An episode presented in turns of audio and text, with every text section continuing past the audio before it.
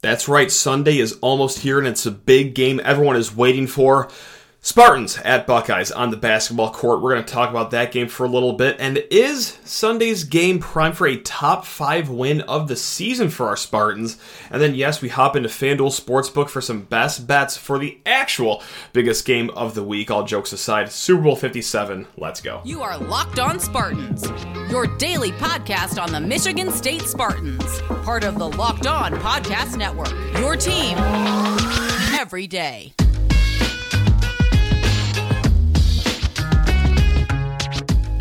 Spartan friends, Spartan family, locked on Spartans listeners. Happy Friday if you're listening on the podcast. Happy super late Thursday night if you're listening on YouTube. Uh, yes, there's no video of my face if you're watching on YouTube. I'm sparing you uh, the optics of that. I'm actually trying to make your lives a little better, but no, we're going to try to get back on the video side as soon as possible if you're listening on YouTube. And if you are one of the fortunate souls that just listen to this on podcast and don't have to put up with my face, well, okay, life is already good enough for you already. Hey, gang, today's episode is brought to you by FanDuel Sportsbook, official sportsbook of Locked On. Make every moment more. Visit fanduel.com slash locked on today to get started. Oh man, uh, hey, we got another big game, and I, I feel like this goes without saying, uh, but this time of the year for not just Michigan State, but for many college basketball programs, it really feels like every game here is a must win game. And maybe I'm over exaggerating, and I'll call myself out for that right now. Um, yeah, like, look, if Michigan State loses the game on the road to Ohio State, yes, no matter how bad the season is going, okay, the, we're going to try our best. I, I say this now. You guys got to hold me to this on Sunday night, but I say this now it won't be the end of the world entirely. Um, that this will still not be just a devastating loss as far as net ranking go, as far as quadrant losses go, because uh, yeah, I mean you get a lot of leeway when you lose on the road, no matter who you are playing. So with that said, oh my God, this is a game Michigan State should win. D- depends who you're asking. Uh, they probably will go into this game as underdogs. Uh, right now, we're recording a little bit before the gambling lines get dropped. But right now on BartTorvik.com, Michigan State is a three point underdog going into Columbus. And that might sound confusing because Ohio State, at the time of recording, uh, I am recording late on Wednesday night, is 11 and 12. So, yes, they do play Northwestern on Thursday. So, at best, they're 500. And my God, uh, if you're 500, okay, uh, in the middle of February, that's not good at all. And at worst, okay, obviously if they lose to the Wildcats, they will be 10 and 12. But any way you slice it, optically, on paper, Ohio State is not a good team. But with that said, like, look, I was reading a little bit of quotes, watching some video clips um, after watching a few of their games, and the, the players themselves this late in the season are saying, hey, we are talented, and we know we are. We just haven't put it all together. And obviously, you know, you could see that coming off as just lip service, you know, like, oh, well, of course they don't have doubt in themselves just yet. Like, I mean, that, but really, they have every reason to at this point of the season. But there actually is a lot that Ohio State does well, despite losing, well, was it eight of nine games going into the Northwestern game, or God, it might be nine of ten. Yeah, it is nine of ten going into Thursday's game against Northwestern. Um, they still do some things pretty darn well, and it's got it starts on the offense. The offensive efficiency is top 20 in the country. They actually take a really good job at taking care of the ball. Okay, they are the 32nd best team in the nation at turnover percentage. And here is a stat that you are not going to like hearing if you're a Michigan State fan because, oh my goodness, a lot of bad things happen in the paint. Ohio State is one of the better offensive rebounding teams in the country, which is actually fascinating considering how their team is built. We will get to that in a little bit. But just to throw some more good Buckeye stats out there uh, from three point land, they are 37.6% shooters. That's top 30 in the country. And they have a top 25 block percentage. That was a lot of good stats I just read off. And it makes no sense that this Ohio State team is 11 and 12, but maybe a lot of this is stuff that you can't quantify on a box score or in stats because, well, this is definitely not in a box score, but earlier this week, uh, Ohio State had a revote for their captains. Okay. Um, I, have never played college basketball. I'll out myself there. I've never been on a coaching staff. Um, so yeah, maybe I'm getting a little too ahead of my skis here, but I seem to think that when you're voting for captains again in the first week of the last month of your season, things might not be going as well as you hope they would go. And that is what we have with Ohio State. Uh, they've also lost three of their last four home games. Yikes. Uh, and that's actually a yikes with a capital Y and a capital Ikes. If you remember that, one of those losses was to Minnesota. Yickety yikes, actually, on that one. Minnesota, oh my god. Uh, me and the first four listeners of this podcast could probably be favorites against the Golden Gophers. All right, so what is going bad with Ohio State? Just away from voting for captains and all that good stuff. Well, they just don't start games that well. Uh, they have been down at halftime in each of their last four games going into the Northwestern game, and they're playing behind the eight ball a lot. And this is something that Michigan State fans are no stranger to you know, first four minutes of the game, Michigan State doesn't really necessarily start hot unless they're playing the Terrapins at home like they just did on Tuesday. But Ohio State does that and they magnify it more than just a bad four minute stretch. Um, they play a lot of small ball as well, and that's not necessarily a bad thing for Ohio State, but it might be bad for this matchup for the Buckeyes and great for our Spartans. Gang, finally, um, oh man, we have another game where there's no real strong big man for Ohio State, and let me knock on wood as I say that. Uh, it has been proven time and time again that if you just have an average big man, you're going to see outstanding things from him on that night when he goes against the Spartans. But really, Ohio State just isn't really built with a strong big man or a big man that they really work their game through. Yes, they have Zed Key, who's a starter. Okay, he's six foot eight um, physical, uh, everything that you want in a somewhat undersized big man. But behind him, uh, they have Felix Akpara.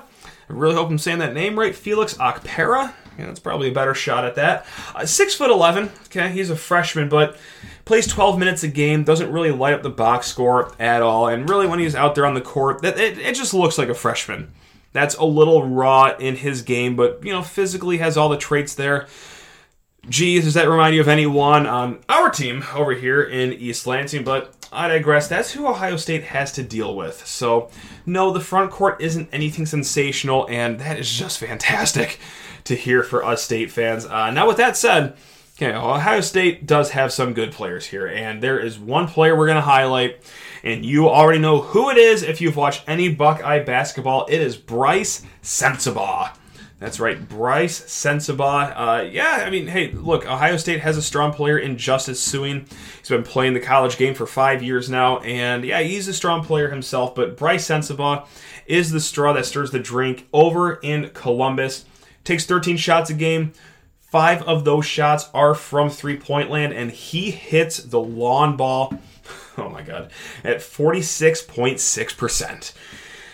Oh yeah, that's pretty pretty good. So yeah, and this wasn't even like a five star freshman, right? Like uh, yeah, you kind of expect that uh, if he's a McDonald's All American, but no, he was just inside the top seventy and just having a really incredible year. Uh, you know, kind of like how Malaki Branham did for Ohio State last year. However, I, I just pause to say he's that good as Malaki Branham. You know, a guy that was a what was he a top twenty, top twenty five pick in the NBA draft, but yeah, he's getting it done for Ohio State, or as much as you can get it done for a team that's lost nine of ten. I, I guess getting it done is a bad phrase to use he's doing the most work possible of this team. So I imagine that Michigan State will pair him up with a steady dose of you know, Jaden Akins, who's been a strong defender on the wing all year. Hopefully he can hold him from slashing to the lane. And AJ Hoggard, K obviously physically matches up to the six foot six Brice Sensabaugh. Um, Malik Hall, I'm sure will get a few spins at him and look, we've seen it time and time again this season that if it's a bigger guy,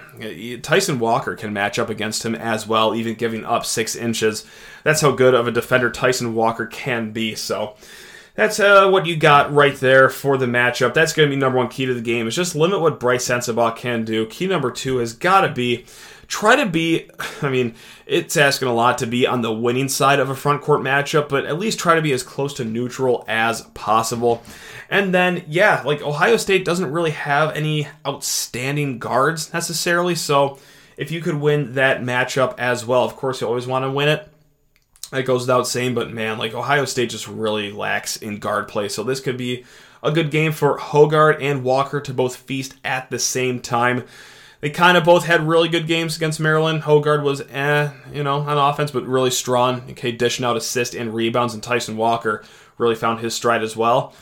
Let's see if we can do this in another road game coming up this season for Michigan State's potential third Big Ten road win of the season. Would it be a top five win for our Michigan State Spartans? Hmm, we're going to ponder that in a hot second, but first need to talk your ear off about FanDuel. That is right. This year, the only app you need at your Super Bowl party is FanDuel, America's number one sports book. We are really excited about our new sports betting partner for Locked On because they are the number one sports book in America. Yes, FanDuel gang. And if you are new to FanDuel, well, I got good news for you, Buckaroo. That is even better. They have so many great features that make betting on sports fun and easy. Download FanDuel now so you can bet Super Bowl 57 with a no sweat first bet. You will get up to $3,000 back in bonus bets if your first bet doesn't win. FanDuel lets you bet on everything from the money line to point spreads to who will score a touchdown. We're going to get to all this later in the third segment. But hey, gotta let you know this too. FanDuel Sportsbook is safe, secure, super easy to use, and best of all, you get paid with your winnings instantly from Mr. FanDuel. That's right, you are not just hanging around for days at a time waiting for your hard earned cash to come to your wallet. No, no, no. FanDuel pays you quick. So join FanDuel today at fanduel.com slash locked on to claim your no sweat first bet on Super Bowl 57. That's fanduel.com slash locked on. Make every moment more with FanDuel, official sportsbook partner of the NFL. Now, Buckeyes, Spartans, Sunday. That's right. The undercard game to the Waste Management Phoenix Open, and then later on the Super Bowl. But this this could be the big game. But will it be a top five win for our Spartans this season? That that is a debate that is worth having, I think, because uh, well, two reasons. One, we could really use a big win, and uh, number two. There aren't a lot of like stellar candidates anymore, unfortunately, right? I got a few written down in front of me. Um, obviously, you have to have the two road Big Ten wins that Michigan State does have under their belt. The Wisconsin game, yeah, that was nice. Uh, yes, I know Tyler Wahl wasn't playing, but that's not our problem. That seems like a Wisconsin problem. That's going to bode well for the net ranking once uh, Selection Sunday comes. And then Penn State as well. Oh boy, who has seen their bubble up by the day. Unfortunately, that could have been a nice win against Wisconsin on Wednesday night, but the Badgers got it done in overtime. So beyond that, I mean, we got to go all the way back to the PK 85 for some good candidates for top five wins of the season. Um, if you were one of the sick people up at 3:30 in the morning watching uh, a, a injured injury plagued Michigan State play and somehow against all odds, even more injury plagued uh, Oregon team. Yes, that's going to make the list as well for nominees. The Portland game is going to be on the list as well.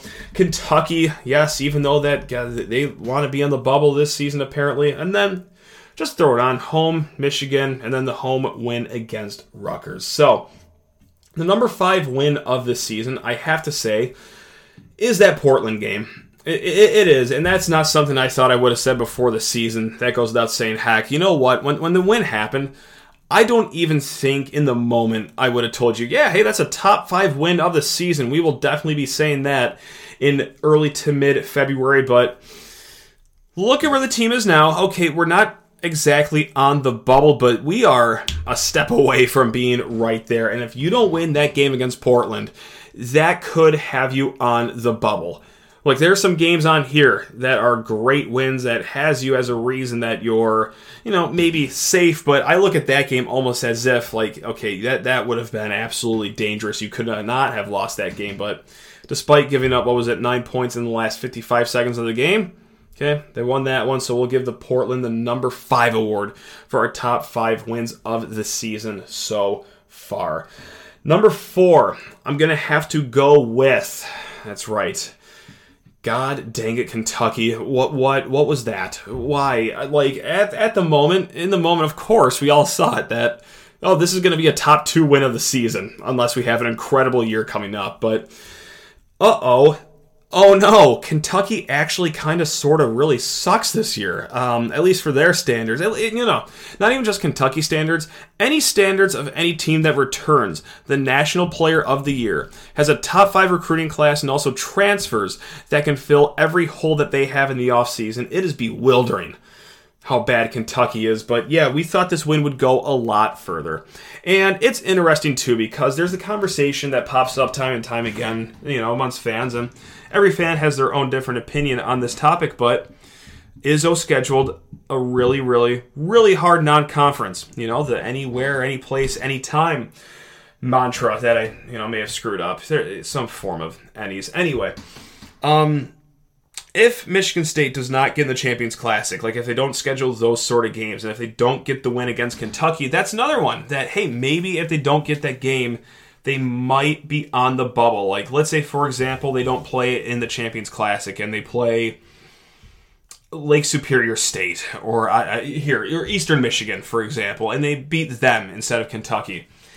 That, that, that might be a, a hole in your win column, in your net quad one rankings that okay, you don't have, and maybe that's what's going to have you on the bubble. So, yes, Kentucky, we thought it would be a really, really, really good win, but now it's just like a good win. So, yeah, thanks for nothing, John Calipari. Uh, the number three win of the season so far, I- am going to have to go with that. Was uh, I'm sorry, the the Penn State game, and it's gonna yeah, I kind of just gave it away there saying Wisconsin at first, but yeah, it's gonna flip flop between the Wisconsin game and the Penn State game depending on who gets the upper hand in the net rankings. Uh, look, obviously, both these teams are thought of way lower than they were when uh, Michigan State played them. God, that, that, we just got done talking about that with Kentucky. But yes, Penn State, when Michigan State beat them at Happy Valley, uh, they were known as a bubble team, pretty squarely on the bubble, not so much anymore. Wisconsin was even higher up on that standing. They were a top 25 team, if you remember Michigan State beating them when they visited Kohl Center. Th- that's clearly not the case, but two strong road wins. I will see where it shakes out at the end of the year if they're going to be quad one or not. But at the end of our top five countdown, I think the number one win so far this season is the home game against Rutgers. Because, uh, according to the net, right now, that, that is a quad one win. And uh, yeah, you could use any of those that you can get. And that was another one, too. If you lost that game, then you're starting to feel not so hot about the season the rest of the way. So that was a, a, gut check game, if you will, even though, you know, there's been many gut check performances ever since, and some of them haven't gone too well. But that was sandwiched between the Purdue game at home and the Indiana game on the road. If they've lost that game, that would be four straight losses in a row. But like I said, it's a home game against a quad one team. So anytime you can get a quad one home win, yeah, you absolutely take that because there aren't too many opportunities left on the schedule for those. As a matter of fact, eh, for home games, there's only one that you have left that will be counted as a quad one win. Again, those are games I believe against number 1 through 30 teams ranked at home, and that's going to be the Indiana game. So, will this game against Ohio State be qualified as a top 5 win for our Spartans this season? I think so, but unfortunately, there's not really a, a sound ranking that you could put on it. It's going to be in that tied for second and third place mumbo jumbo with Wisconsin and Penn State. Just shoehorned right in the middle of those. I, I don't think it'll be as good as at home Rutgers win because also too at the end of the day this is not going to be a ncaa tournament team that you're beating on sunday but any any road win in conference play is a good road win. So yeah just keep on building. Let's try to get what was that? A, a win streak? Something that michigan state hasn't done since oh god january 10th when they beat michigan and then wisconsin on the road. Yes it's been that long since michigan state has won back-to-back games but let's see if we can get it done on sunday all right, let's start talking about the Super Bowl coming up here. We're going to get some bets out there. But before that, hey, shout out to former Spartan Josiah Scott. Looking to be the 30th former Spartan to win a Super Bowl. He is a cornerback with the Eagles. He was uh, not playing uh, in the NFC Championship game two Sundays ago, but we'll see if he's going to be on the dress list coming up here. He's played in 16 games this year, started in four, nabbed a couple of interceptions, so wouldn't be out of question to see him suit up this Sunday. And hey, should Josiah Scott's Eagles win on Sunday. This would be three years in a row with a former Spartan winning a Super Bowl ring. Uh, last year with the Rams, Brian Allen, and then the year before that, William Gholston with the Bucs. So yes, trying to be the 30th former Spartan overall and third in a row to win. Now, if you would mosey on over to FanDuel Sportsbook, which if you haven't by now, what are you waiting for? This game is going to be here before you know it.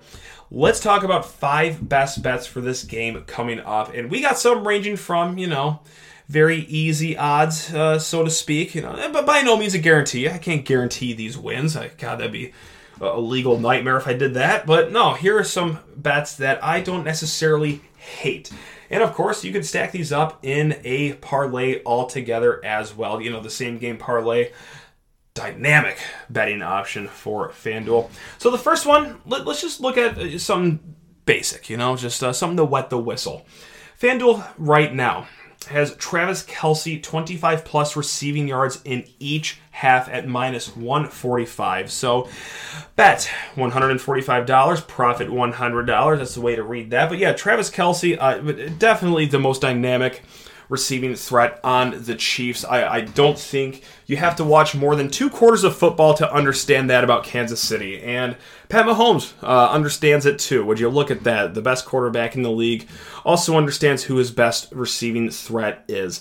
Uh, I also think the middle of the field for the Eagles is going to be susceptible to getting some yards racked upon it, if you will. So, yes, Travis Kelce plus 25 receiving yards in each half at minus 145 is how we're going to kick things off. That's all right. Just just something to wet the whistle.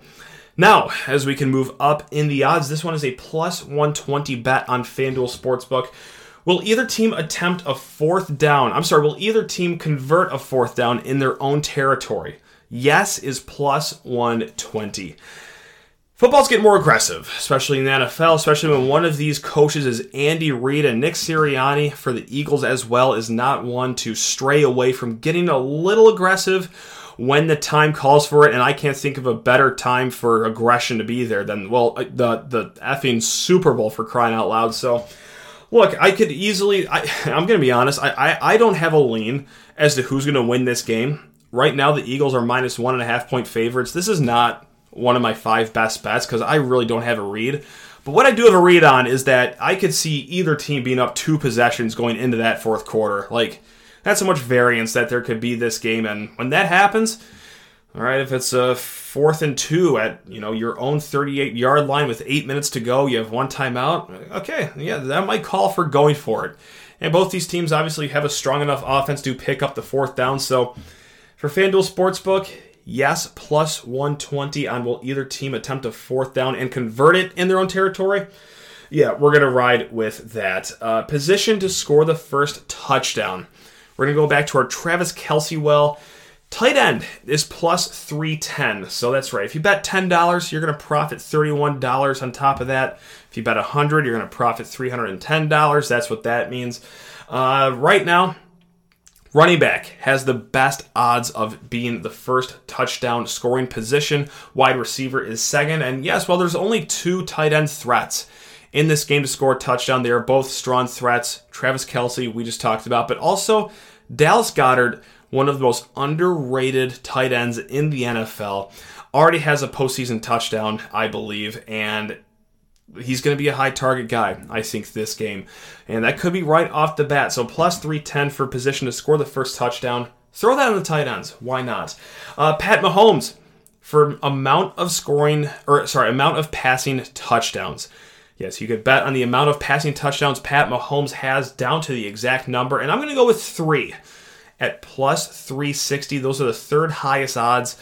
The highest odds right now are two touchdowns, which is what he has in each of his first two playoff games so far this season. And then uh, one touchdown pass is actually higher odds than three passing touchdowns, but uh, it's Pat Mahomes' time to shine. Last time he was at the big one, uh, it did not go well as he was playing with just one lineman and then four Boy Scouts essentially. Uh, he was running for his life the entire game against the Bucs, but I don't think that game has left his memory, and I think he wants to stunt and not just win the Super Bowl, but win the Super Bowl MVP for his team, and that's going to take three touchdowns to make that a safe bet. But with that said, I also like protecting my investments. And gang, I have a 50 to 1 bet for you that I'm going to sprinkle a few shekels on at fanduel.com. That's right, 50 to 1. Bet $1, you profit 50 if this hits, and we are talking Super Bowl MVP.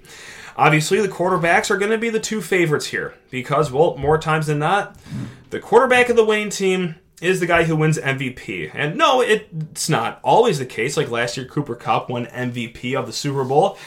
But we're going to go to a position that has not won the Super Bowl MVP in just about two decades. And this isn't even a running back that's going to get a lion's share of the carries. We are talking, drumroll, Isaiah Pacheco. That's right. And no, not just because he's a Rutgers guy and we're going all Big Ten country in here. No, no, no, no. Isaiah Pacheco at 50 to 1 for Super Bowl MVP. Do I think he's going to win in the bottom of my heart? No. But I can see it happening, and that's why it might be worth a bet at 50 to 1 for Isaiah Pacheco MVP honors the Kansas City Chiefs running back who has split carries with Jerick McKinnon, but has been eating into those carries a little more late into the season and especially postseason. He's actually the leading rusher in the last two games for the Chiefs. And I gotta say, when you watch this kid, when you watch Isaiah Pacheco, it looks like someone tells him before the snap, hey, if you don't get at least eight yards on this rush, we're gonna burn your house down actually. If you don't get at least 10 yards on this rush, we're going to chop your legs off. He runs like his life depends on it. And Kansas City is starting to realize that as well. He runs like a madman. He can also receive the ball out of the backfield. Just caught not, uh, five passes the other week against Cincinnati. He is the real deal. Isaiah Pacheco. If you don't want to do a quarterback, if you want something with lawn odds, look, there is no good bet necessarily that's a lawn odds bet, but of months, the ones that are hard to hit, Isaiah Pacheco, 50 to 1. Because, look, if he runs for two touchdowns, if he catches a touchdown and runs for another, if he just racks up two touchdowns, maybe even three, that's going to put him in the conversation. So, hey, dream with me. That's right, close your eyes. Hold hands with me over this microphone and just imagine Isaiah Pacheco, a 28 yard run touchdown, a 32 yard run touchdown, and then 79 receiving yards on top of that. You know, two interceptions from Mahomes. Yeah, just just let's just speak it into existence. No matter what you do, guys, just have a good weekend coming up. Uh, even you know if, if this basketball game doesn't go well on Sunday, God, I hope it does. Um, let's just have a good weekend because you guys deserve it. You guys are the best. Thank you so much for listening every single day of the week. We will be back, hit it hard next week. You guys are the best. Love you all. Go green.